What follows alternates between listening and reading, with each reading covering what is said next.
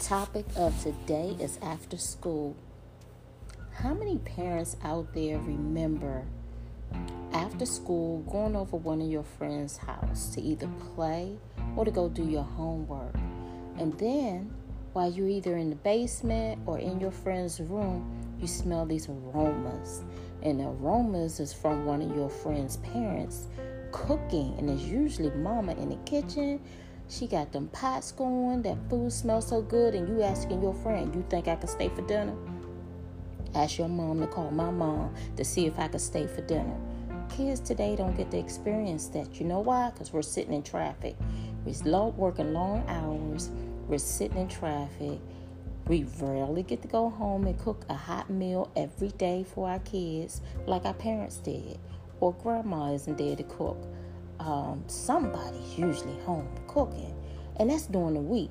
They don't have to wait till the weekend. For our kids today, they gotta wait for the weekend just to go over their friend's house, just to have fun, just to maybe eat dinner with their friends, or vice versa. I'm just saying. Today's kids, they just don't understand.